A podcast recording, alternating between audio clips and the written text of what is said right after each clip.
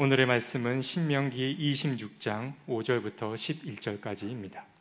당신들은 주 당신들의 하나님 앞에서 다음과 같이 아뢰십시오.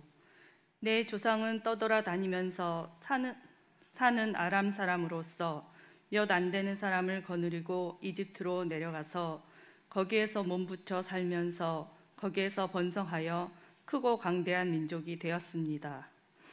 그러자 이집트 사람이 우리를 학대하며 괴롭게 하며 우리에게 강제 노동을 시켰습니다.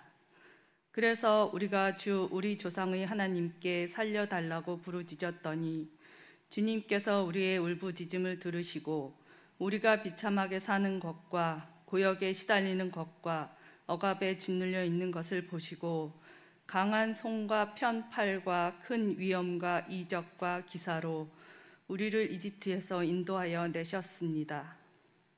주님께서 우리를 이곳으로 인도하셔서 이 땅, 곧 젖과 꿀이 흐르는 땅을 우리에게 주셨습니다. 주님, 주님께서 내게 주신 땅의 첫 열매를 내가 여기 가져왔습니다. 그리고 당신들은 그것을 주 당신들의 하나님 앞에 놓고 주 당신들의 하나님께 경배 드리고 레위 사람과 당신들 가운데서 사는 외국 사람과 함께 주 당신들의 하나님이 당신들과 당신들의 집안에 주신 온갖 좋은 것들을 누리십시오. 이는 하나님의 말씀입니다. 참 좋으신 우리 주님의 은총과 평강이 예배 자리에 나온 모든 분들과 함께 하시기를 빕니다.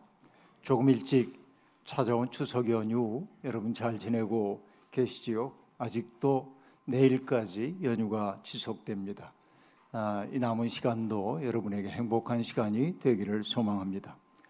따뜻하고 정겹고 흐뭇한 이야기만 듣고 싶은 그런 때이긴 하지만 그러나 우리 주변에서는 슬픔의 소식들도 어김없이 들려옵니다. 포항 지하 주차장에 들이찬 물에서 어머니를 구해낸 15살 소년이 어머니에게 마지막으로 했다는 그 말이 국민들의 마음속에 깊은 아픔을 주고 있습니다. 엄마 키워줘서 고마워 였다지요. 아들을 잃어버린 그 엄마는 아들의 장례를 치르면서 두 번이나 혼절했습니다. 어찌 그러지 않을 수가 있었겠습니까? 그 어머니는 일평생 살아도 사는 게 아닐는지 모릅니다. 그 고통의 기억에 사로잡혀 살겠죠. 아들의 그 이야기가 귀전에 뱅뱅 돌는지도 모릅니다. 하나님께서 부디 이런 슬픔을 당하고 있는 사람들을 위로해 주시기를 간절히 소망합니다. 세상 도처에 이런 아픔들이 있는데요.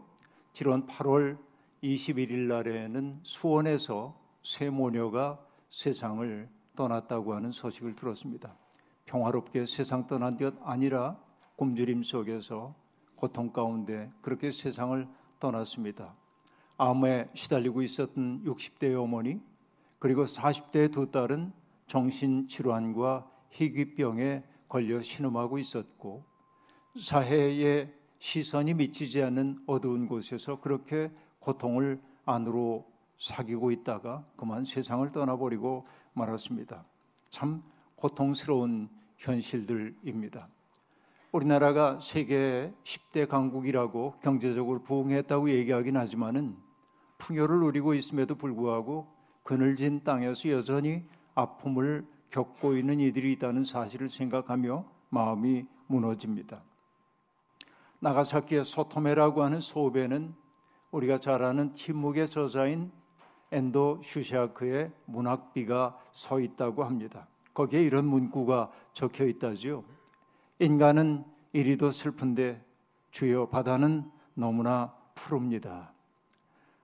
인간은 이렇게 고통을 겪으며 살고 있는데 바다는 인간의 고통과 무관하게 그렇게 넘실거리고 출렁거리고 있는 모습을 바라보면서 우리는 세상이 무상하다고 얘기하지만은 그러나 무상할 수만은 없는 게 인간이기 때문에 슬픔을 그렇게 표현할 수밖에 없었던 것입니다. 애상에 빠지는 것은 저도 싫어하지만은 그러나 세상에 있는 슬픔을 외면할 수는 없다는 게 우리의 현실이기도 합니다.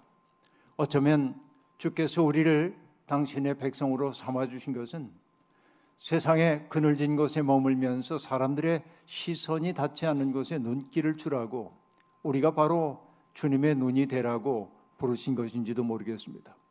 그들에게 곁에 조금씩 다가가라고 그들의 아픔을 해결해 주기 위해 노력하라고 주님이 우리를 부르신 것 아닌가 생각해 봅니다.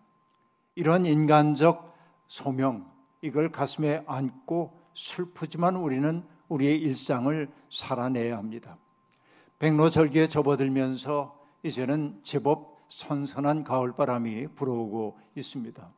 가을은 수확의 계절이라고 얘기하죠. 수확하는 즐거움이 있기에 우리는 감사의 계절로 지키기도 합니다.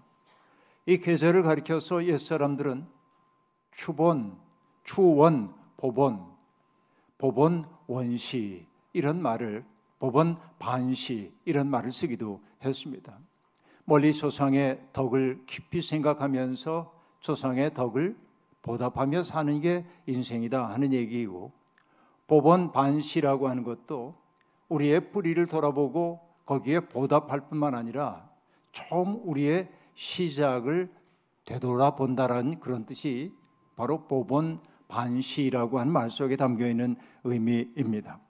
그러나 가을은 그렇게 조상의 덕만을 기리는 때가 아니라 우리의 영원한 고향이신 우리의 영원한 어버이신 하나님의 은혜를 깊이 돌아봐야 하는 계절이기도 합니다.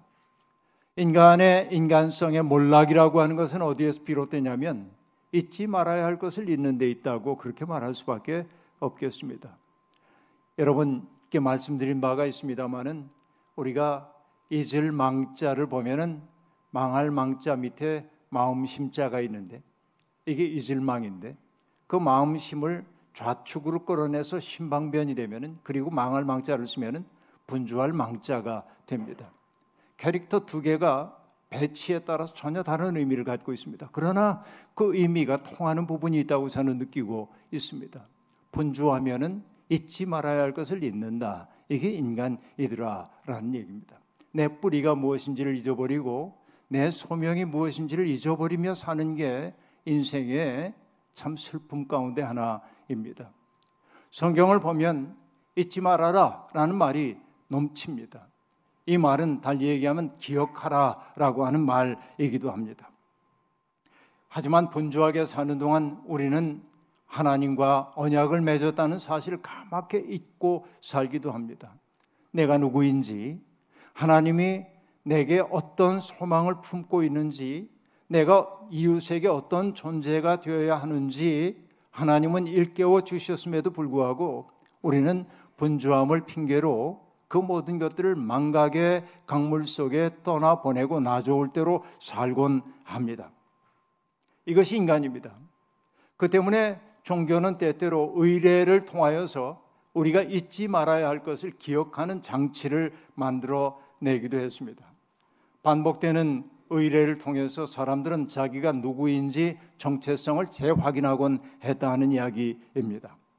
오늘 본문은 출애굽 공동체가 약속의 땅에 들어가면 꼭 해야 할 일을 일깨워 주고 있습니다. 약속의 땅에 들어가 가지고 땅을 갈아엎고 씨앗을 뿌리고 그래서 거기에서 자라나는 수확물들을 거두어 들였을 때 첫 번째 열매를 가지고 그들은 하나님 앞에 모여와야 했습니다. 땅에서 난 그것들을 거두어서 약속의 땅에서 거둔 것을 광주리에 담아 가지고 하나님 정하신 장소로 오게 되면 제사장은 그것을 받아서 하나님의 재단 위에 이렇게 올려 놓습니다. 그리고 경외하는 마음으로 그들은 하나님께 자기들의 내력을 고백했습니다. 여러분 머릿속에 이 광경을 한번 그려 보십시오. 땅에서 수확을 합니다.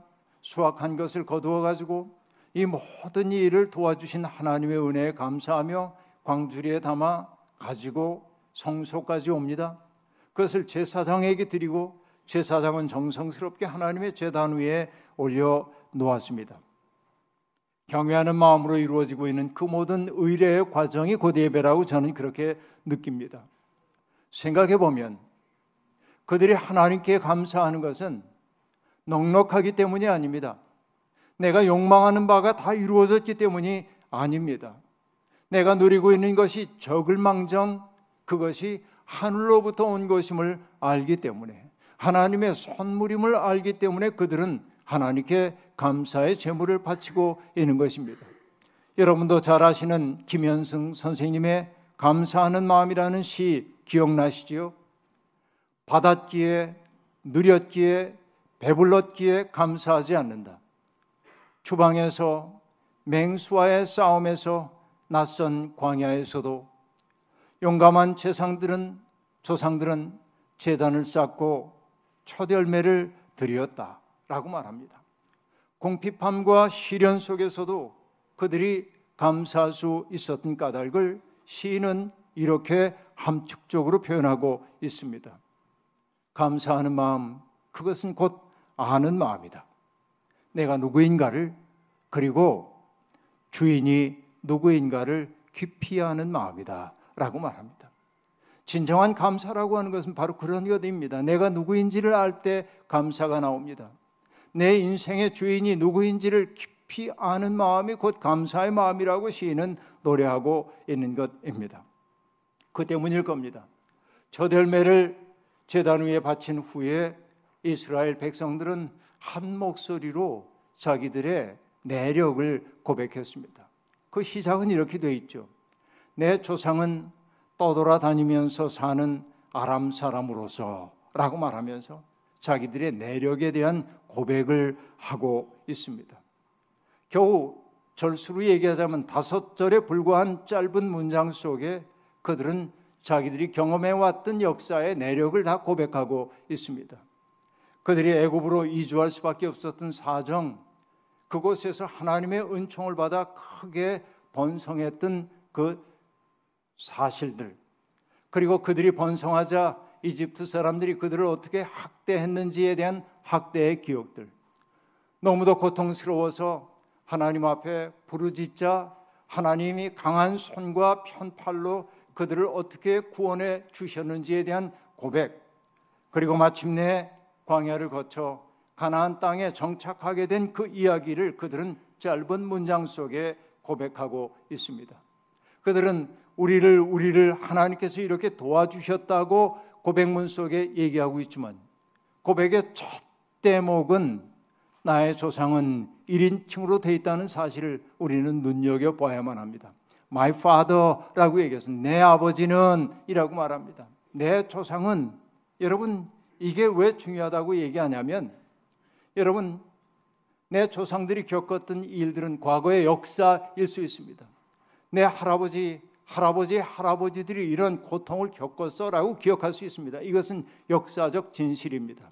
그러나 하나님 앞에서 그 고백을 하고 있는 사람들은 나의 아버지는 나의 조상은이라고 1인칭으로 얘기하므로 역사적 사실을 나의 기억으로 바꿔내고 있습니다. 나와 무관한 사건이 아니었다라고 하는 이야기입니다.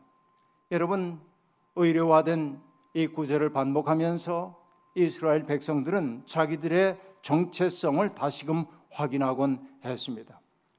대체로 정체성이라고 하는 것 그것은 어떻게 형성됩니까?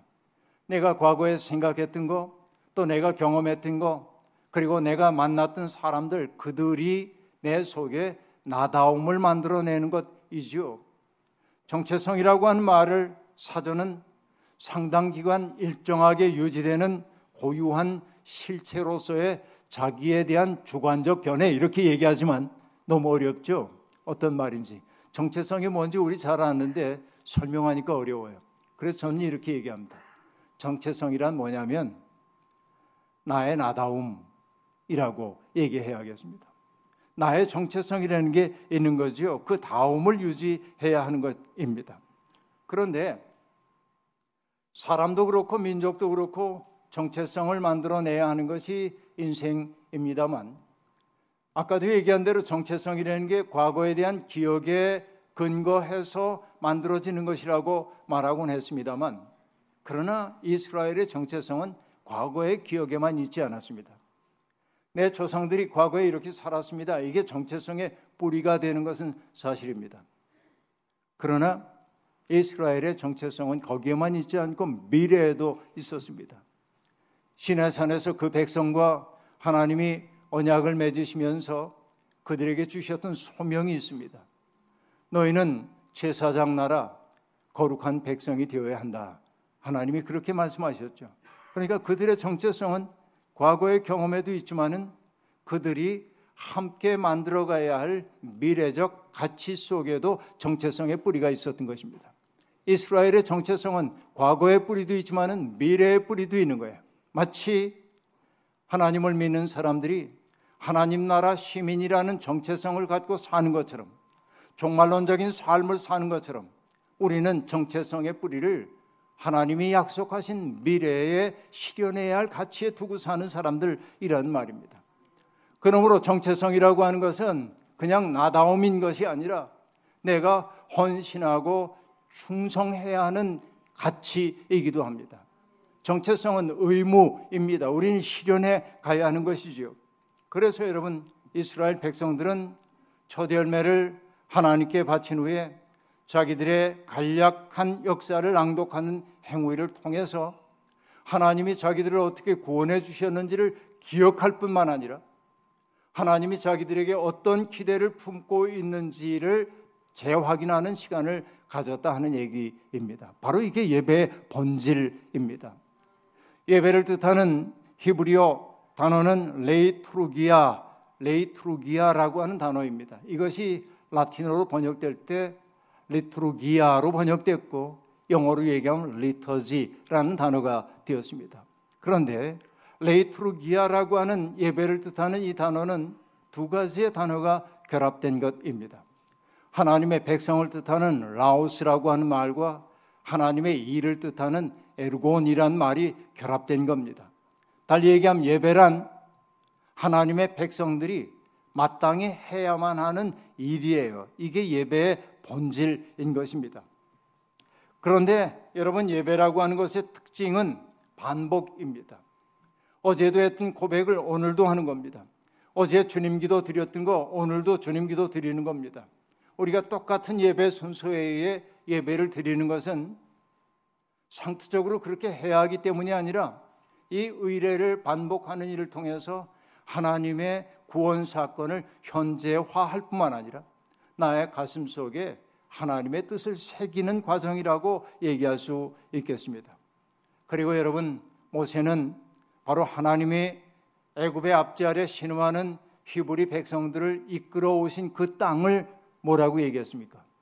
젖과 꿀이 흐르는 땅. 그렇게 얘기했죠. 젖과 꿀이 흐르는 땅. 얼마나 여러분 가슴 뛰는 표현입니까? 어떤 땅이 젖과 꿀이 흐르는 땅일까요? 비옥한 땅이 먼저 떠오릅니다. 마치 동아시아 사람들이 꿈꾸었던 무릉도원, 그저 모든 것이 저절로 나가지고 풍요를 누릴 수 있는 그런 세상처럼 느껴지기도 합니다. 그러나 여러분, 이 젖과 꿀이 흐르는 땅은 그런 것 아닙니다. 주전 7세기의 서사 시인이었던 헤시오도스라고 하는 사람이 역사를 구분하면서 황금 시대, 은 시대, 동해 시대, 영웅들의 시대, 그리고 철의 시대로 나눈 바가 있습니다만은 그가 가장 아름답게 얘기하고 있는 황금의 시대라고 하는 것은 어떤 시대였을까요? 사람들이 어떤 근심도 없이 살고 신의 식탁에 앉아 음식을 먹고 대지는 인간이 필요로 하는 것을 저절로 내기 때문에 인간이 노동에 수고를 하지 않아도 되는 세상 그런 세상이 바로 황금 시대라고 헤시오도스는 얘기한 적이 있습니다. 그러나 젖과 꿀이 흐르는 땅이라고 하는 것은 바로 그런 완벽한 세상을 아, 보여주고 있는 것이 아니라 하는 얘기입니다. 저는 젖과 꿀이 흐르는 땅이라고 하는 것을 일종의 은유로 받아들이고 있습니다. 억압과 수탈이 사라지고 모든 사람들이 형제를 나누며 사는 땅을 성경은 젖과 꿀이 흐르는 땅이라고 그렇게 얘기하고 있는 것입니다. 사실 여러분 우리가 보면은 가나안 땅은 대체로 촉박했습니다. 저도 이스라엘에 두 번을 가보았습니다마는 그 땅은 정말 촉박한 땅이었습니다. 일부 비옥한 땅이 없는 것은 아니었지만은 그러나 그 땅은 애굽 땅에 비하자고 한다면 촉박하기 이를 데 없는 땅이었다 하는 말씀입니다. 그래서일까요? 모세는 이집트 땅과 가나안 땅을 대조하여 이렇게 설명하고 있습니다. 당신들이 들어가서 차지할 땅은 당신들이 나온 이집트 땅과는 다릅니다. 이집트에서는 채소밭에 물을 줄 때처럼 씨를 뿌린 뒤에 발로 물을 댔지만 당신들이 건너가서 차지할 땅에는 산과 골짜기가 많아서 하늘에서 내린 빗물로 밭에 물을 댑니다. 신명기 11장에 나오는 이야기입니다. 그런데 여러분, 저는 오랫동안 이 구절을 오해했습니다. 이집트 땅은 강제 노역을 해야 하는 그런 땅으로 이해를 했고, 그리고 가나안 땅이라고 하는 것은 하나님이 값없이 베풀기 때문에 아주 평화로운 아름다운 세상이라고 그렇게 말하는 것으로 오해를 했습니다. 그러나 생각해 보면 그 속에 다른 뜻이 있음을 알 수 있습니다. 가나안 땅은 늘 물이 넘치는 나일강 삼각주와 달리 하늘에서 내리는 비를 기다려야 하는 땅이었습니다. 비가 얼마나 내리는지 언제 오는지 누구도 예측할 수가 없었습니다. 비가 오지 않으면 농사조차 지을 수가 없었습니다. 이것이 이스라엘 땅의 내용이었던 것입니다. 이스라엘은 관계 수로를 통해 물을 공급하는 땅이 아니라 하늘의 도움을 구할 수밖에 없는 그러한 땅이었던 것입니다. 지정학적으로 보자고 한다면 그 땅은 근근히 살아갈 수 있는 땅이지 부를 축적할 수 있는 땅은 아니었단 말입니다. 그 땅을 젖과 꿀이 흐르는 땅이라고 얘기하고 있는 겁니다. 풍요로움을 하나님이 주시는 복으로 여기는 이들에게는 섭섭한 일인지 모르겠지만은 하나님의 은혜라고 하는 것은 그렇게 우리에게 물질적으로 풍요로움으로 다가오진 않는다 하는 얘기입니다. 그러면 그 땅이 젖과 꿀이 흐르는 땅이라고 말하는 까닭이 어디에 있는가 생각해 봅니다. 여러분 인간은요. 내가 신처럼 되리라 라는 뱀의 유혹 앞에 늘 흔들리는 존재입니다. 인간 속에는 알게 모르게 다른 이들을 지배하고 싶은 욕망이 있습니다. 사람들이 돈과 명예와 권세를 탐하는 것은 그 때문입니다. 지배의 욕망이 제도화된 것이 제국이고요.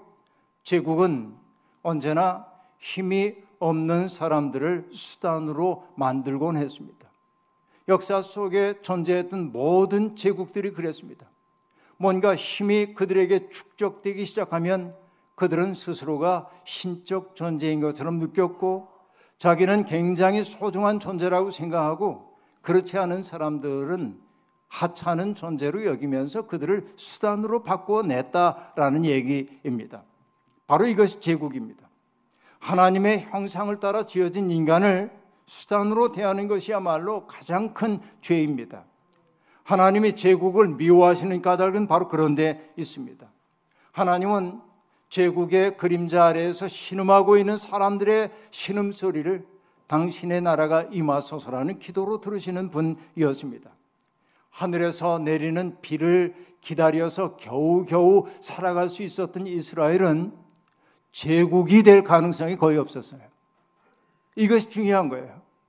그러니까 제국이 될 가능성이 없었기 때문에 사람들이 서로를 형제를 대하고 가지고 대할 수밖에 없었고 그리고 너를 딱하게 여기고 너의 고통스러운 처지를 헤아리며 살아가야 함께 살 수 있는 세상이었어요. 바로 그 세상이 젖과 꿀이 흐르는 땅이었단 말입니다. 그러니까 내가 원하는 모든 것들이 풍요롭게 누릴 수 있는 곳이어서가 아니라 하나님의 뜻 안에서 사랑하며 살 수밖에 없는 그런 세상이었기 때문에 그곳은 젖과 꿀이 흐르는 땅이었고 바로 그 땅이 은혜의 새 땅이었다는 말입니다. 여러분 이것을 우리가 깨달아야 합니다. 하나님의 복 이것이 여러분 우리에게 어떻게 다가오는지를 성경은 그렇게 일깨워 주고 있는 것입니다. 첫 열매를 구별하여 가져오고 제사장이 그것을 제단 위에 바치고 온 백성이 자기에 대한 내력을 고백하는 것으로 공식적인 예배 의례는 끝이 납니다. 그러나 그 다음에 이어지는 일이 매우 중요합니다. 성경은 뭐라고 얘기하냐면 그 제물을 다 바친 후에 할 일을 이렇게 얘기합니다. 레위 사람과 당신들 가운데 살고 있는 외국 사람들과 함께 주 당신들의 하나님이 당신들과 당신들의 지배 안에 주신 온갖 좋은 것들을 누리십시오라고 말합니다. 바로 이것입니다. 하나님께 예배를 드린다고 하는 것은 나 홀로 행복을 누리는 게 아니라 우리가 함께 살고 있는 사람 가운데 가장 어려움을 겪고 있는 사람들, 레위 사람들, 그리고 몸붙여 살고 있는 외국 사람들이 굴욕을 느끼지 않고 안심하며 살아갈 수 있도록 보장해 주는 것이 예배의 완성임을 성경은 지금 들려주고 있는 것입니다. 이미 여러 차례 말씀을 드린 바가 있습니다만은 프랑스 사람들이 가장 존경한다는 아베 피에르 신부는 인간을 구분할 때 믿는 자와 믿지 않는 자로 구분할 수 없다고 얘기합니다. 그것은 불필요한 구분이에요. 그가 말하는 것은 이것입니다. 세상은 이렇게 구분할 수 있대요. 홀로 만족하는 사람. 그래서 자신을 숭배하는 사람이 홀로 만족하는 사람은 그와 공감하는 사람으로 나눌 수 있대요. 고통을 바라볼 때 등을 돌려버리는 사람이 있고 고통받는 사람 곁으로 다가서는 사람이 있을 뿐이라고 얘기합니다. 하나님이 사람들을 바라보는 방식도 똑같을 거라고 저는 그렇게 느끼고 있습니다. 우리가 누리고 있는 모든 것이 하나님의 선물임을 아는 사람은 홀로 만족할 수 없습니다. 이어지는 구절도 같은 지점을 가리키고 있습니다. 율법은 3년에 한 번씩 내가 토지에서 거두어들인 토지의 소생 가운데 10분의 1을 모아둘 것을 명하고 있습니다. 그런데 그 모아진 11조는 전적으로 경제적으로 고통당하고 있는 사람들에게만 배타적으로 사용되어야 한다고 규정하고 있습니다. 바로 레위 사람들과 외국인들, 고아와 과부를 위해 사용되어야 한다고 말하는 것입니다. 바로 이것이 언약 안에 살아가는 것입니다. 그들이 근근히 살도록 하는 것을 넘어서서 그들이 넉넉하게 살 수 있도록 해주어야 한다고 말하고 있는 것입니다. 여러분, 우리가 하나님의 백성으로 부름받았다는 것은 다른 것 아닙니다. 서로에게 책임적인 존재가 되는 것입니다. 내가 물질적으로 넉넉하지 않다 해도 누군가를 위해 나의 것을 덜어내기 시작할 때 우리가 살고 있는 그 땅은 젖과 꿀이 흐르는 땅이 되는 것입니다. 다른 이들의 곤경을 해결하기 위해 땀을 흘리고 사랑과 신뢰 속에 함께 살고 관심사를 함께 나누고 홀로 이룰 수 없는 일들을 위해 협력할 때 우린 비로소 하나님의 자녀라고 할 수 있는 것입니다. 우리의 삶이 전적으로 하나님의 은혜임을 알게 될 때 우리는 더 이상 무정한 사람이 될 수 없습니다. 다른 사람들이 어찌됐든 나 홀로 만족하는 사람은 하나님을 알지 못하는 사람임이 분명합니다. 하나님을 가장 잘한다고 스스로 생각할지라도 그는 하나님 알지 못하는 사람입니다. 세상이나 세상에 있는 것들을 사랑하는 사람은 하나님을 사랑할 수 없습니다. 좋은 것을 함께 나누는 것이 예배의 궁극임을 성경은 오늘 일깨워주고 있는 것입니다. 수해를 겪고 있는 파키스탄 사람들, 또 경주와 포항에서 이재민이 된 사람들, 그들을 위해 우리 청파 신앙 공동체도 할 수 있는 최선을 다해 그들의 고통을 함께하기 위해 나눌 것입니다. 여러분들이 그렇게 도와주셔서 감사합니다. 우리는 세상에 만연한 고통을 다 해결할 수 없습니다. 하지만 그렇다 하여 세상에 있는 고통을 외면하는 순간 우리는 하나님도 외면하게 마련입니다. 지금 우리가 누리고 있는 것들이 다 누군가로부터 받은 것이고 더 근원적으로 거슬러 가면 하나님으로부터 받은 것임이 분명하다고 한다면 이제 그것을 깨달은 자로 우리들도 스스로 선물되어 살기 시작해야 합니다. 우리가 살고 있는 땅이 젖과 꿀이 흐르는 땅이 되는 것은 우리가 경제적으로 얼만큼 윤택해지느냐의 문제가 아니라 우리가 얼마나 아픔에 공감하며 나누려는 마음이 있는가에 따라 갈리는 현실임을 잊지 말기를 바랍니다. 뿌리를 돌아본다는 것은 바로 이런 의미입니다. 정말로 우리의 삶의 뿌리가 하나님임을 믿고 과거에 우리를 구원해 주신 하나님이 위에서 부르신 부르심의 상을 얻기 위해 미래를 내다보며 사는 것이 우리의 정체성이라고 한다면 우리는 오늘의 근거에 사는 사람들 아니라 미래적 가치의 근거에 사는 것이라고 한다면 주께서 우리를 손발로 삼기를 원하는 그 뜻을 깨닫게 될 겁니다. 이 가을에 우리 모두 주님의 손발이 되는 기쁨 한껏 누릴 수 있기를 주의 이름으로 축원합니다. 아멘. 거듭의 기도 함께 드리겠습니다. 자비하신 하나님, 우리는 언제나 나무를 바라보면 나무 위에 매달려 있는 열매를 바라보며 참 아름답다고 말하곤 합니다. 그러나 거기에 열매가 맺히기 위해서는 눈에 보이지 않는 뿌리에 수고가 있었음을 우리는 까맣게 잊어버리곤 합니다. 오늘 우리가 거두고 있는 열매도 기실은 따지고 보면 하나님의 은혜요 또한 보이지 않는 수고를 해주는 우리의 이웃들의 덕임을 깨닫습니다. 하나님 뿌리를 돌아보며 살다 보면 우리의 삶이 은총임을 깨닫지 않을 수 없습니다. 주님, 이런 우리의 마음을 받으셔서 우리도 또한 누군가의 선물되어 살아갈 수 있도록 우리의 마음을 넓혀 주시옵소서. 예수님의 이름으로 기도하옵나이다. 아멘.